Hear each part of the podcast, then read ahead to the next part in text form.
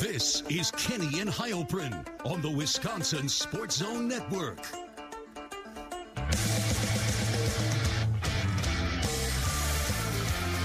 Welcome in.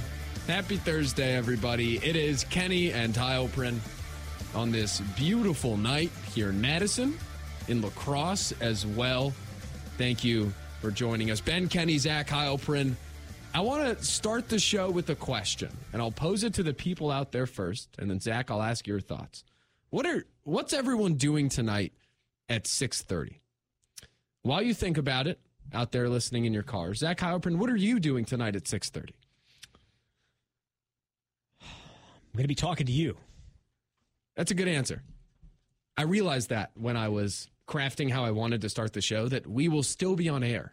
However, there is I guess the ability to have multiple screens up. Coming up at 6:30 tonight on ESPN Plus and the SEC network is the Florida Gators spring game, captained on one side of the offense by none other than Mr. Graham Mertz. Does that does that do it for you? It, do- it doesn't do anything for me. Are you at all interested? No. No, I'm not interested at all. I've watched more good quarterback play in the last 9 9 practices than I saw probably in 3 years No, that's that's totally and completely unfair. That was a shot that didn't need to be taken. Um, I admire Graham Mertz because he always come out and meet the media. I admired him for that.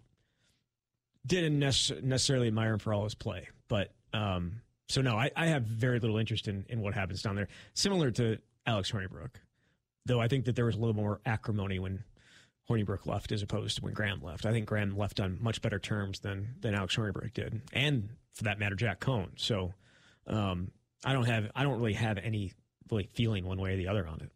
I'm captivated by it just to see how it plays out. It's it's blue orange game. It's like one side playing the other side. It, but I mean, what value does it hold? I just want he, he's wearing Tim Tebow's number 15 jersey out there. Which I don't understand either. Isn't that Anthony is it- Richardson's as well. oh, did they not retire Tim Tebow's number? I don't think they did because that's what Anthony Richardson's been don't wearing get that.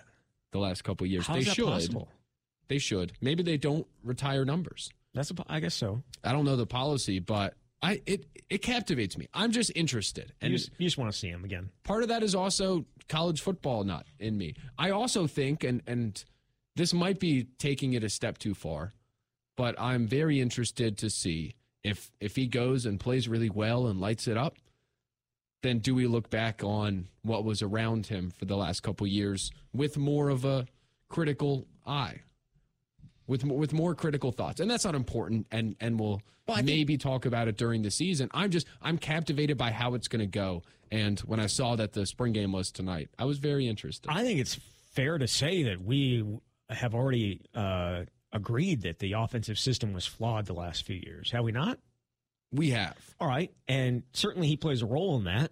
The inability to hit open wide receivers plays a bit of a role in that. But yeah, the offensive system was was flawed. Uh, there's there's a reason there's a new offensive system. It's not simply um, because uh, they just wanted to change. The previous system was flawed. Nobody, barely anybody was running it. Um, so, yes, I am interested to see what he does like over the season.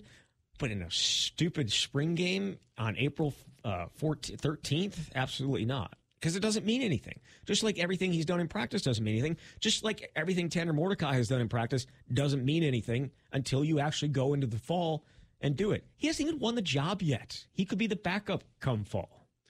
It's a good point, but if he goes on to win the Heisman, maybe we look back on tonight as April the 13th. time he won the job, as Yeah. the time he burst onto the scene. Yeah. One one practice in a, uh, yep, in a spring game's going to tilt it in his favor. But listen, I'm I, I'm I'm with you on last year and the last few years. One would argue that he also began the Keontez Lewis breakout at this school and this program, which I would probably give him credit for. My understanding is that Keontez Lewis only came because of him and the fact that he had a doppelganger that talks about him so much on the radio. So, speaking of of Graham Mertz, there was something he said when he committed to Wisconsin. That was the cover story on a magazine that I don't remember which. Said he's going to bring quote I, I'm going to bring a natty to Madison. Now, Zach, you and other reporters spoke with the Wisconsin quarterbacks and Phil Longo yesterday. Also spoke with Luke Fickell today. We'll get into all that. Spring practice thoughts as well. And so, some other news and notes, so, some other things that have gone on that we haven't directly addressed, uh, addressed. But I wanted to start to shift actually to the Badgers and what's going on with a clip of Tanner Mordecai speaking to reporters yesterday. I firmly believe uh, Coach Fick is going to win a national championship here. There he is. That is Tanner Mordecai saying he firmly believes that Coach Fickell is going to win a national championship at UW. Not to get into all that, but uh, Zach, what did you think of the availability with the quarterbacks? Can you tell me what he said? I didn't hear the volume. Well, that's because our mics are on. Oh, okay. it, it, doesn't play in the studio. Uh, listen, you, listen. Had, you, had you given me a heads up that we are going to be playing audio in this thing, I would have wore headphones. Otherwise, I normally don't. But uh, what's the clip you sent me earlier? So, which is the national championship one, yes. or is it the? Uh, okay, it's the national championship one of Fickell when he is at Wisconsin. Okay, all right. Um, it's a continuation of Mike Tressel, right? Isn't it? We came here to win ch- national championships, and that's what we're going to do. I have a little more of a player driven spin on it. Okay. Um, to me, I loved it because it was understated. Like Graham, I don't want this to become the Graham Mertz, bashing hour. I'm not going to do that. But what I will say is there was a confidence in Graham that I don't necessarily believe that he actually believed in himself to that point. There was when when he would talk about things, whether it was the national championship or whether it was something else. I didn't necessarily always believe that that confidence was genuine.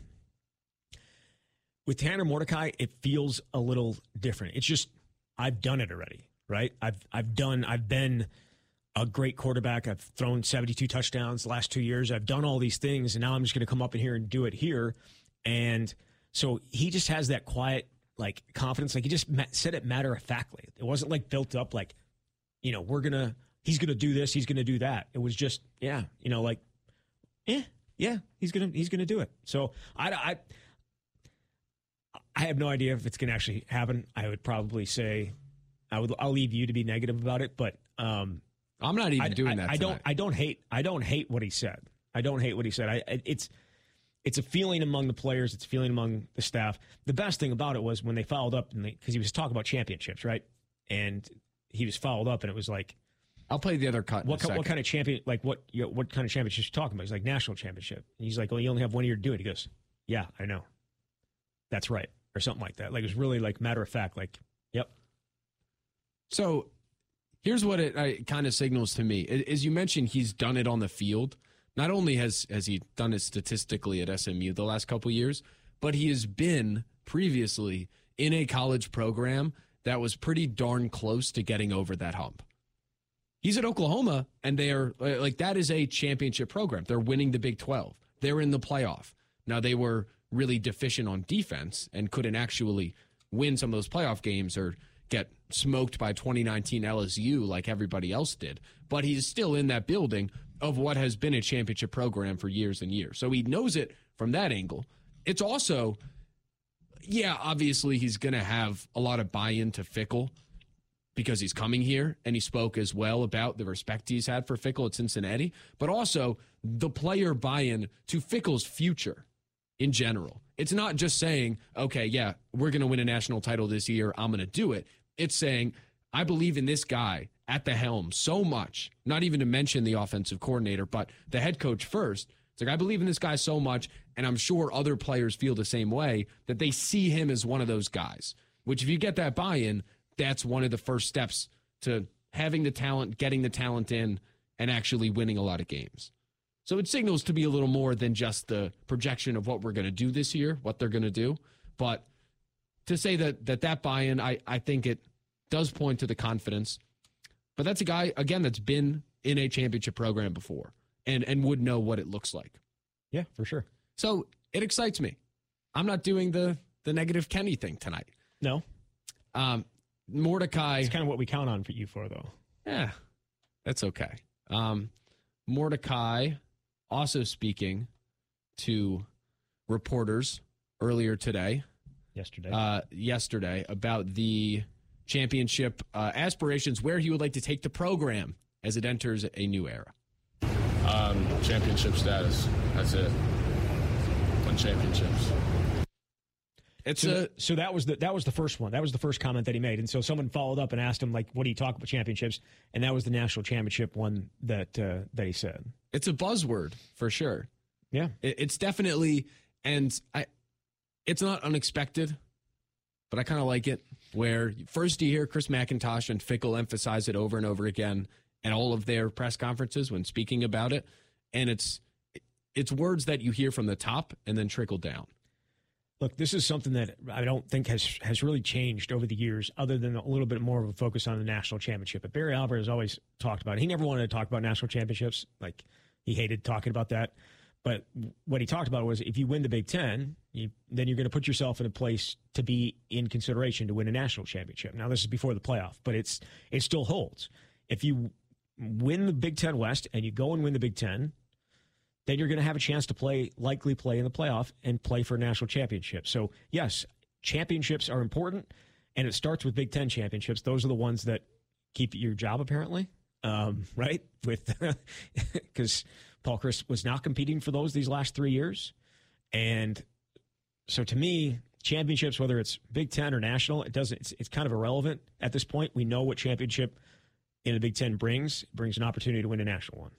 Sure, definitely. So, I I mean, those were some of the things that stood out to me. What else stood out to you from speaking to the quarterbacks, uh, Mordecai, also Braedyn Locke, and Nick Evers, and Myles Burkett, even, and then obviously Phil Longo yesterday. What else stood out to you? Well, I thought it was important to note that because a lot of people have been wondering why Nick Evers hasn't been getting reps, right? Why is Marshall Howell your number three quarterback? Which is essentially what Phil Longo said yesterday. If he had, I mean, today, if there was the third quarterback and the first two guys went down, Marshall Howell would have been the third guy in. And it, he said that knowledge equals reps. They have that written up on their board in their quarterback room. All these, so all these rooms up in the McClain Center, they have them. That each position has a room, and they always have these things written on the board. I've been doing interviews for the camp in some of these rooms, and the the inside linebacker room has stuff written up on the board, um, like those type of sayings. And for the quarterbacks, it's knowledge equals reps. And so Tanner Mordecai has played in this type of offense and studied his butt off the last few months to be ready for spring. Braedyn Locke played in a in a version of the air raid, the original version of the air raid with Mike Leach last year, and he played in a similar offense to the one Wisconsin's implementing in high school. And so, and he loves studying football. He loves being in the building and, and stuff. And so that's why he's been getting the second team reps, and he's made a bunch of plays. Nick Evers admitted yesterday that maybe he did not prepare to the level that he needed to to be ready for spring, and it's cost him reps here in the here, here in the spring. That's not to say that he won't be ever be able to reach that spot because he is the most talented athletically and arm talent wise of any guys in that in that room. But there's other stuff to it. And Phil Longo said that when he was at Ole Miss, or excuse me, um, uh, yeah, at Ole Miss, he had a quarterback that was uber talented, big arm, everything. But when you put those guys in the game or you put those guys in practice, it hurts everybody else if they don't know the system. If they don't know what's going on on the field and where guys are supposed to be in, who's who's running this and who's running that, then it hurts the rest of the offense in building cohesion among them. And so he's not going to do that with Nick Evers. Down at Ole Miss, it was Shea Patterson and Matt Corral that ended up being on the field because they knew what they were supposed to do. Michigan is legend Shea, Shea Patterson. Patterson. Yes, but like they got the, they they were not as talented as the guy that was sitting on the bench. Um, Who was that guy? I don't remember, Oh, and I'm- I didn't go and, and I didn't go and look. I'm gonna have to look because I'm interested. I mean, But so that that is that is what's keeping Nick Evers off the field right now, and it's why today at practice he didn't get any team reps.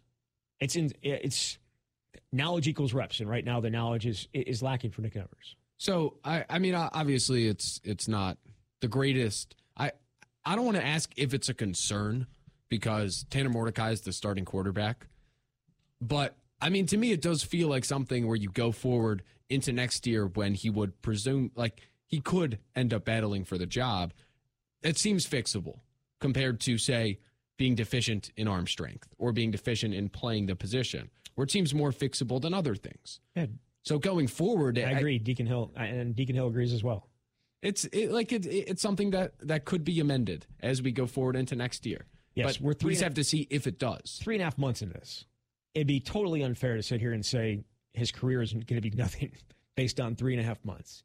It's a different offense than what was run at, at Oklahoma. It's it's not something that he was totally comfortable with in high school, like that he did in high school. So it is. It's but it also has to be acknowledged, and he acknowledged it himself that he was not studying as hard as he needed to coming into spring and being ready for spring, whereas Braedyn Locke did and also already had the advantage of previous knowledge, and that's why he's your number two. And I think Evers has a way to catch up to him at this point. So you're looking at the future of Wisconsin football. Tanner Mordecai this year, but Braedyn Locke has a leg up, and and I don't think it's a leg that it's not something he can't be caught, but it's a huge leg up right now with the, the reps that he's getting in spring that Nick Evers is not getting. Hopefully, it's somewhat of a a message. It's a wake up a wake up call. Wake up call. That's a good way to put it. Going forward. Uh, so, uh, what else stuck out from from talking to the quarterbacks? I saw a great quote from Myles Burkett that Jesse Temple tweeted out that stupidly I don't have in front of me uh, about why he's sticking around and, and being a competitor. Yeah, he's not afraid of competition. He's he has said that before. Um, you know, when this this whole thing went down, and that's fine. And I respect the hell out of him for saying it. Is he going to still be feeling the same way if he's fourth or fifth on the depth chart? I find it hard to believe that he's going to want to sit on the bench his entire career. So um, I think it's awesome that he wanted to stay here and compete, and he's never going to go anywhere until you go somewhere. That's that's what it is. I, as I said, uh, n- there's no I have no knowledge of that whatsoever. Obviously, this is just me and my opinion, which means very little um, when it comes to Myles Burkett and his decision making. But it just feels if he wants to play, it feels like it's going to be tough to do it here. That is, yeah, that is what because you also have Mabrey Mettauer coming into 2024. It's a it's a room that Fickell and Longo have shown that they want to stack and maybe overstack, honestly, going forward. Because you can almost never have too many or too many backup plans going down into the future because you never know who's going to transfer out. You never know who's going to get hurt. Where that's a room, the worst thing you could find yourself in is the situation Wisconsin actually was in for years prior, where they probably did not have uh, enough depth or talent there.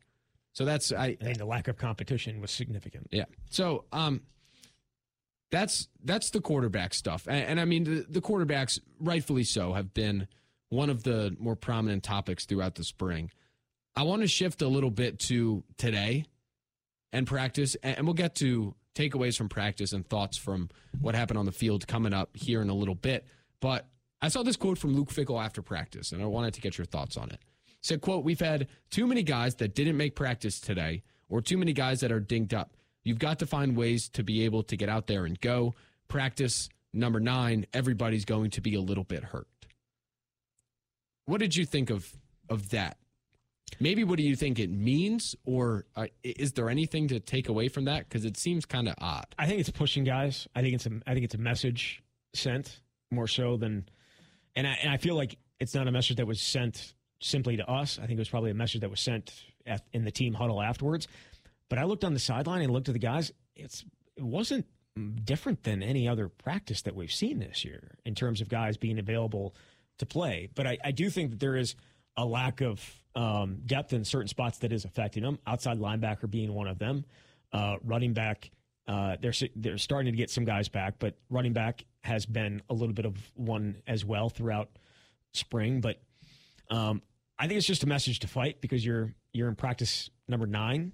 You've got what six left, and so I think it's I think it was a message to his team that you have to keep on pushing through, and that you can't just hey, it's going to be tough. Everyone's got dings, everyone's got bruises, but you have to you have to push through. You have to be tough mentally, and that has been both tough mentally and physically. That's been a a uh, point hammered home, I think, during winter conditioning and certainly during spring, you have to be mentally tough to push through things. And and whether you're physically tough is is one thing. Mentally tough is is overcoming little bumps and bruises that that are potentially holding you out. Um, that maybe you think you can't overcome, but if you mentally can, you should be out there. I don't mean to to present this question as something that I think, but what came to mind when I read the quote is: Could it be possible that that the team is practicing too hard this spring? as it's I, I mean yeah you have a you have a roster and a scholarship number that probably needs to change in the coming weeks? Needs to, or is it probably? Needs to. Needs to? in the coming weeks and you're implementing your system and with winter conditioning and, and transitioning into your culture it's probably good to set expectations and set the bar for what it's going to be going forward as the young guys who will be here for years are able to to grow and, and able to become leaders. But do you think it's possible and again i don't necessarily think this i'm curious do you think it's possible they could be going too hard this spring I don't in the what- name of, of health Yeah. and sustainability I don't know what too hard means in in the sense that you're asking it. Are you are we saying like too fast, like too that could be it running and that type of stuff? Because I, it has been obviously more intense than than past years in terms of physicality. It hasn't been any more physical than any other spring that Wisconsin has seen. They've had injuries.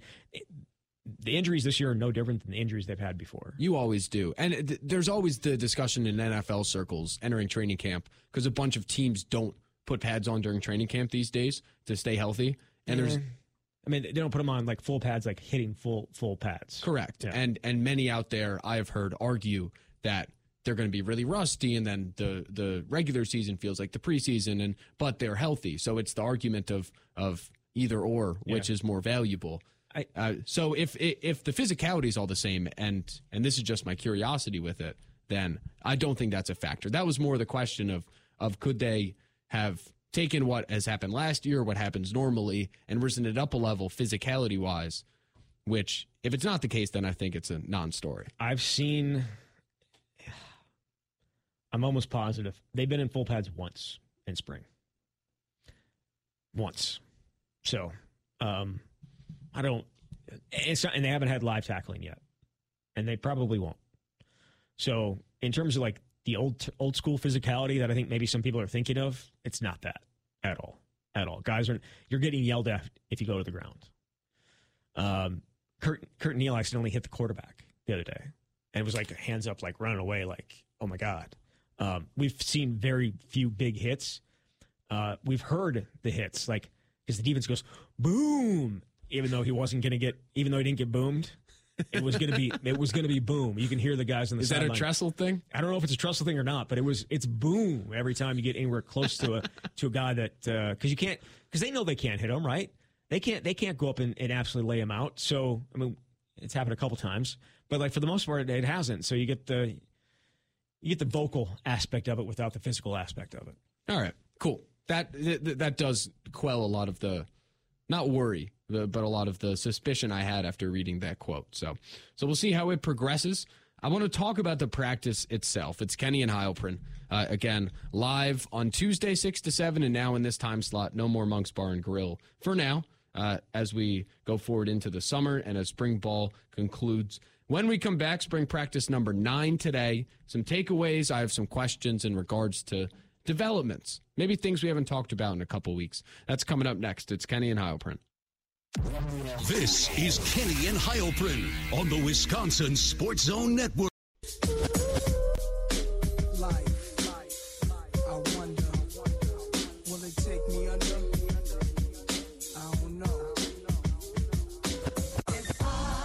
All right, we are back. It is Kenny and Heilprin. Happy Thursday, everybody. Thanks for hanging out. Show obviously in podcast form shortly thereafter if you miss it. Live on Tuesdays as well, 6 to 7. So, Zach, I, I was thinking, I obviously I have not made it down to spring practice this year, but I was actually, and call this a spin if you want. The benefit, I think, of what we do here is that you're there and you see it all.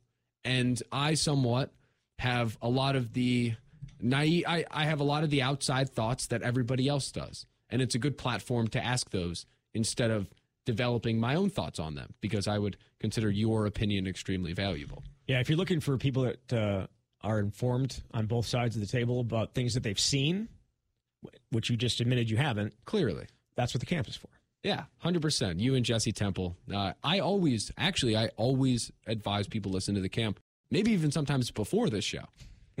When it comes to direct spring practice thoughts. Yes. And then here you get what the projection is after Graham Mertz's spring game at Florida, which Yeah. is starting right now. And I can't wait to watch it. I can't believe the TV hasn't. Oh, it's on ESPN Plus. It's on E my bad. ESPN Plus now. It's uh, Golf Channel LPGA event. So, uh, takeaways from this practice first, uh, practice number nine. I want to hit the just just general thoughts, and then I have some specifics as well. General thoughts.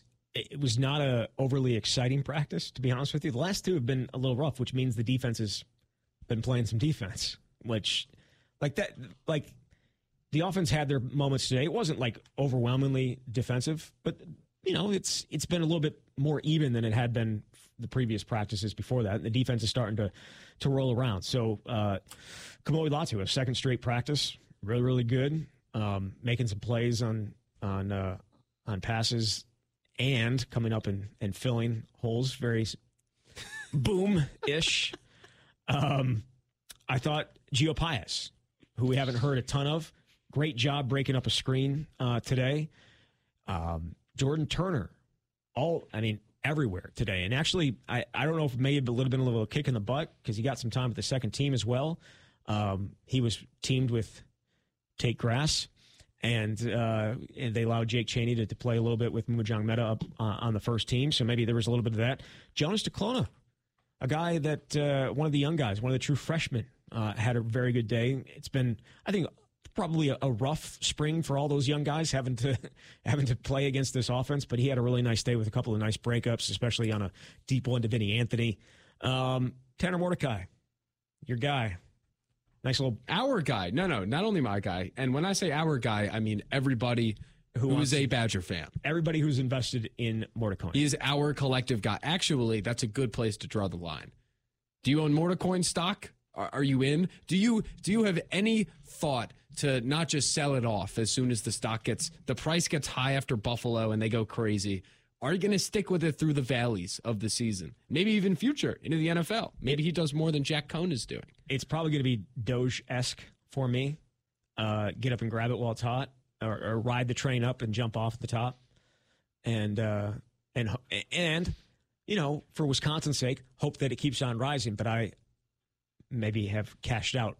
Um, Oh, I'm in it for the long run. I know you are. You can find me even if it even if it craters out and it goes down to one cent. How do you not? You not- could find me still in there How do you not have it like actually on his face on a coin yet?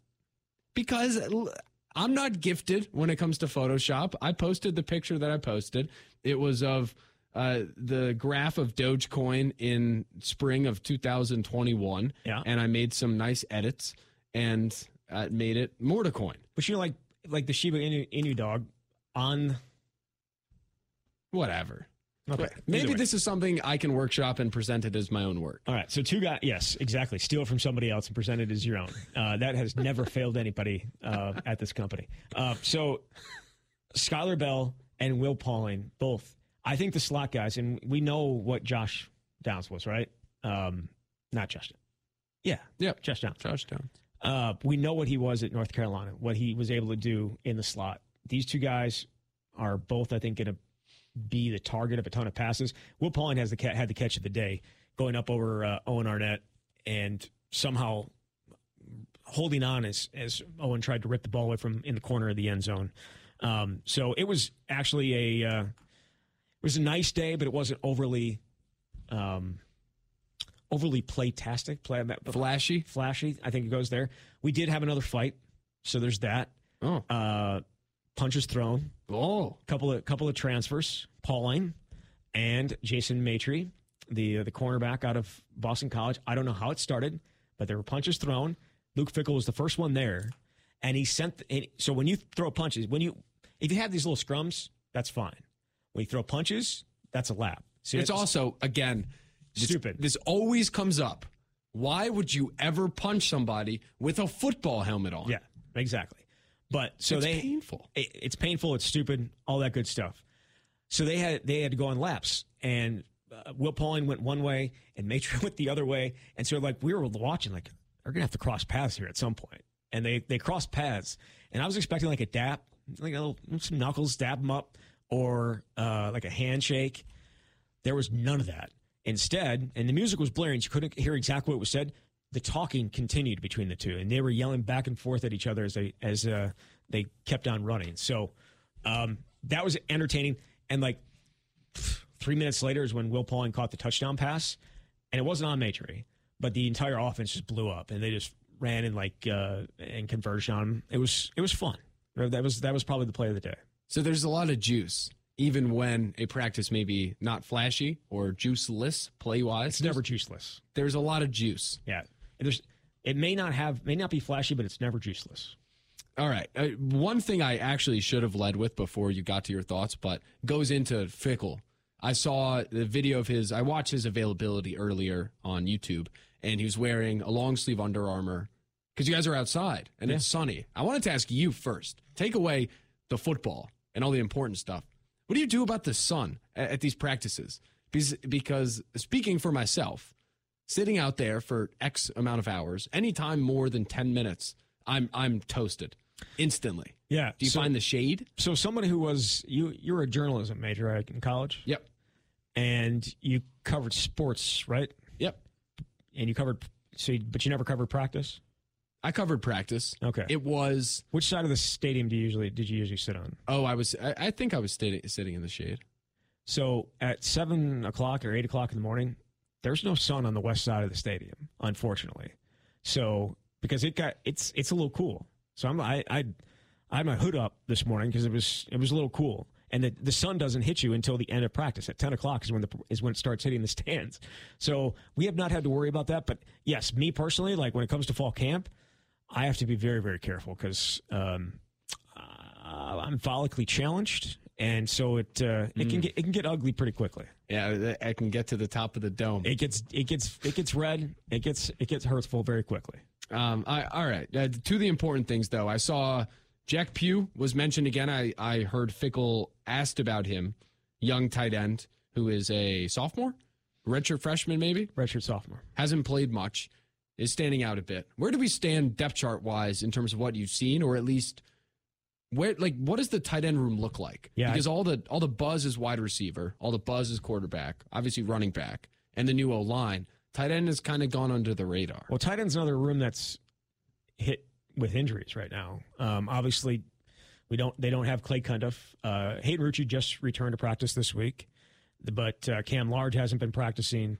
and uh, Colt Dokovich hasn't been practicing. So essentially, it's been Jack Pugh and Jack Eschenbach and Riley Nowakowski. Those are the three guys that have been able to uh, take a majority of the reps, along with JT Seagreaves being thrown in there as well. So, it, it really with the first team, Ben, it's been the two Jacks, Jack Pugh and Jack Eschenbach, and they have both made plays. I think you would probably point to Jack Pugh as making more plays, but he's just he's a very athletic, big dude. I think we'll see. Basketball player.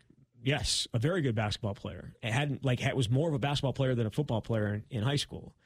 So we'll see what happens when Clay Cundiff comes back because I think he's still maybe their most complete tight end, but we'll see where he is health wise. He's been doing a little bit individual work. I don't know if he's going to get any teamwork, probably not. But Jack Pugh's going to have a role this year, and I think I don't know how big it's going to be. It's probably going to depend on um, Clay Cundiff's health. And maybe And they don't play a ton of them. That's the other thing. They don't play a ton of them. So you're maybe getting one on the field, maybe two at a time. Hilarious thing today was Hayden Rucci lining up behind the quarterback in the uh, in the a shotgun. full a, a In shot- fullback, in shotgun a pistol, in pistol. pistol adjacent. So he was he was the guy lined up behind the quarterback, and the running back was was next to, and the pistol was was next to the quarterback, as they obviously are. Huh. It was weird. And me and Jesse Temple looked at each other like, why would you have a tight end there? Like that doesn't make any sense. But Just let Longo cook. I'm, I'm I, I'm not going to judge him. I'm He's- still in the honeymoon stage of all the new staff where they can do next to no wrong. Yeah. So whatever Longo wants to do offensively, color me intrigued, sign me up. I'm all in. you can't do anything wrong until you lose a game. Also a very good point. Or uh, maybe should lose games if not for great defensive play. You can't do any wrong as Longo until the offense stops performing. Yes. So, um, so there was that, and then a big story has also been the offensive line and the snapping. Yeah. Has that improved? Is this still something we're monitoring as a show? It has improved. We are monitoring it because it's a shotgun snap every single play. So we get to, there's a very large uh, sample size uh, that we get to dissect on a regular basis here. And outside of one from uh, Bortolini today, I didn't notice any bad snaps. So I think that's that's certainly noteworthy. I think it's also noteworthy when we were talking to the quarterbacks on Wednesday. they actually the the centers actually came in and were doing some snapping with each other um, off to the side of the uh, McClain Center. I don't know if that was something they did on their own or if it was something that was suggested, but all of them were in there doing it. So clearly, it's necessity. So we'll, we'll continue to monitor that situation. I was also going to say that there was a change in the offensive line Yes. today. And you mentioned centers. Joe Huber had been the number two center for most of, of spring. He was with the first team offensive line at left guard in place of Trey Wedig, who was then at right tackle with the second team. So, and Dylan Barrett took over as the second team center. So I think that uh, snap wise, notable. and they're deep. So I I do somewhat expect to see movement, whether it's because a guy gets dinked up or whether they just they just see what works because it's a deep group. They're going to play seven to That'll- eight guys on a regular basis because of the offense that they run. Oh, give me I I need a jumbo package though. We have to get Longo on the horn, and, and whether it's whether it's for a very special occasion, just a singular jumbo package, something that has more than six offensive linemen on the field at the same time. More than six? You're Yeah. lucky to get six on there. Okay, well, more than five. Okay. We'll start there. Baby Okay, steps. I was steps. I was thinking another lineman in as a tight end. Yeah. Just something I would like to carry over. Uh, real quick. a cou- Me- meshing the elite. yes, exactly. That's another buzzword. Before we uh, step away, another thing we're monitoring is special teams. I don't know if this has been a talking point elsewhere when it comes to spring practice. Just in turn, not in terms of who's the better kicker, but in terms of how special teams is managed at practice compared to the previous regime. Because the results in the previous regime, whether the process was good, the results were terrible. What is the process now? How is it managed in practice? Is it more? Is it the same? Is it less? It's always usually a little less in spring, and it's especially that case when it's inside. Since they've been outside for the last three practices, we've seen a little bit more. We saw more kicking today with uh, Nathaniel Vakos taking pretty much all the uh, reps to begin. And How then does how does the leg look? it looks good. Um, Vito Calvaruso also got an opportunity from 41 that And? would have been good from 70. Okay, I see. You like that? But there were no videos posted on Twitter this no time. videos posted on Twitter. No videos. And I'm gonna go retweet that one of these days. No, you're not. Would it have been good from 70? He he he was good. It was like good from 58 with ease Yeah, in yeah. the warm up. No, I, I'm not debating that. It's just It's hilarious because he was horrible in the game. it's The, really game the, game the game was was woof. It's really Uh, so yeah, no, they. We've seen more punting. We've seen special like when you have a coach that's a head coach like Luke Fickell is going to be involved in special teams as much as he is. It is going to change a little bit, but there's not as much special teams work in spring than there is going to be in fall. They don't. They're not really scheming stuff up um, for special teams at this point. All right. Let everybody know that we are monitoring that situation as well. Uh, it's Kenny and Heilprin. A lot more to get to. The Florida spring game is on at the moment. If you're sitting at home and wanting something to feast the eyes upon for the next hour or however long it goes, I'm sure highlights will be up on YouTube afterwards as well, if you're interested. But it's Kenny and Heilprin. We have a lot more coming up. We'll be back after this. This is Kenny and Heilprin on the Wisconsin Sports Zone Network.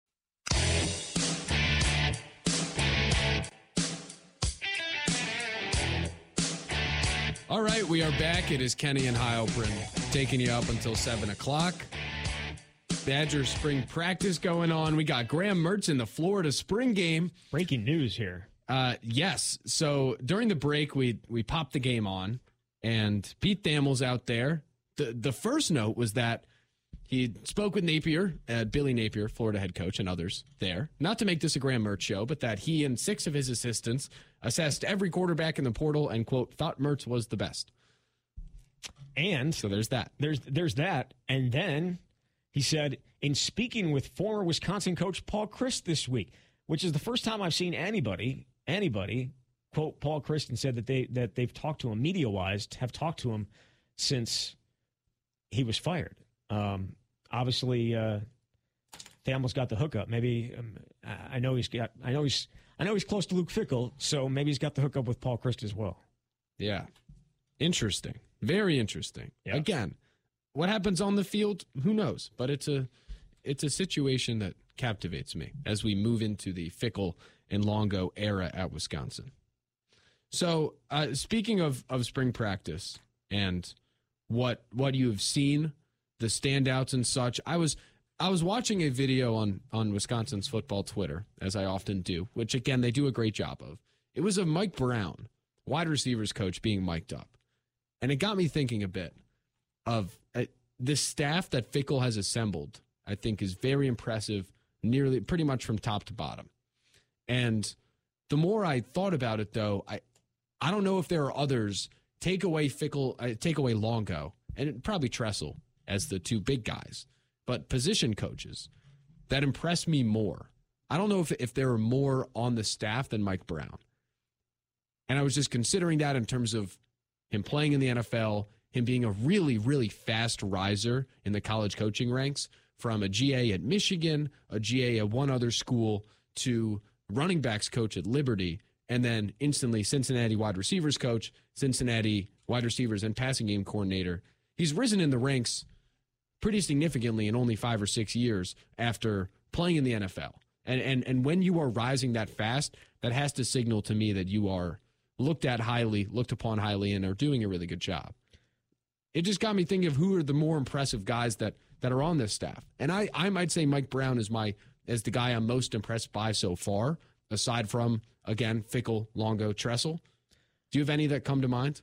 Well, Paul Haynes, because he had he somehow managed to deal with PJ Fleck for a couple years and not kill himself. So there's there's that. Um, no, all right. Uh, I, That's good. I, I, I feel like I didn't think about that. I, I feel like uh, he's impressive. Um, we haven't necessarily gotten to. We've talked to all these guys. I don't know necessarily know if we've gotten to uh, know them to the point where um, you're like overly overly impressed with with what they do. Mike Brown has to be out there though because in terms of intensity and running around, like he's running after his guys after every single catch. Like down today on one on ones, he almost stayed right with one of his guys as they were about to catch the ball. It was hilarious. Like it's like who's playing defense here because it was on air, right? I, I shouldn't say one on ones. It was on air, and he almost caught up to the ball. It was insane. Um, so it kind of reminded me of Thomas Brown, who was, was Wisconsin's running backs coach for one year. And at Iowa in 2014, I vividly remember Melvin Gordon breaking off this like 90 yard run down the sideline. And on like r- to his left is Thomas Brown, like not stick, staying step for step with him, but almost. And uh, Melvin Gordon's a fast dude. yeah. Um, so yeah, there were there were there's that. Like that to me really, really obviously uh stood out. But Plus, there's a lot of talent in the wide receiver room, but things have to be going right if we hear all of these great notes, not even about the established guys, but about young guys like Will Pauling and Chris Brooks, even that they're in, and, and there seems to be in a new offense for a lot of them that it's it's clicking and they're performing. yeah, it is. So I'm trying to think of some of the other guys that maybe have stood out. Um ugh. It, it's tough right now, Ben. It's tough. I, I I think Mike Tressel obviously stood out. The way that he talks, the way that his his his energy is, he he does stand out. He's not one of those young up and comers, if that's the type of guys that you're talking about. But um, Greg, Scr- oh, Greg Scruggs. Greg Scruggs. That's another one. Greg Scruggs is one Yeah. of those dudes. It was hilarious today. So after practice, we're just sitting there waiting for Luke Fickell to come over and talk. And Greg Scruggs has a thing where if you're on the if you're between the white lines, if you're on the field and you're a defensive lineman, you have to be running. And so as we're sitting there, uh, and guys are walking off the field, and Gio Paez is for some reason just like l- strolling like off, and you can hear him yelling, "You're on my field! You're on my field!" And uh, you see the guy running away, and then for some reason, uh, another guy came walking down the white line again, and Rodas Johnson's on the outside. Like he's he's not dumb. He's he's he's he's on the outside of the field, and he saw the other guy. He goes, "I even. What are you doing? What what are you doing?" And Scruggs is right there, man. So, um, yeah, he's he's a he's a fun dude. Yeah, that's another good one. At, at least just hearing him talk, and then also what it sounds like the stuff on on the field or on the sideline. Um, I, I can report that uh, they are running the RPO game at Florida Spring Game, and Graham Mertz has made some completions. He's had some misses down the center of the field, but that is that's all we got from there uh, after the the Thamel Nugget. That's going to do it for us tonight, though. We will be back Tuesday at this same time, reacting to spring ball and all the other stories that break. Thanks for hanging around, everybody. See ya.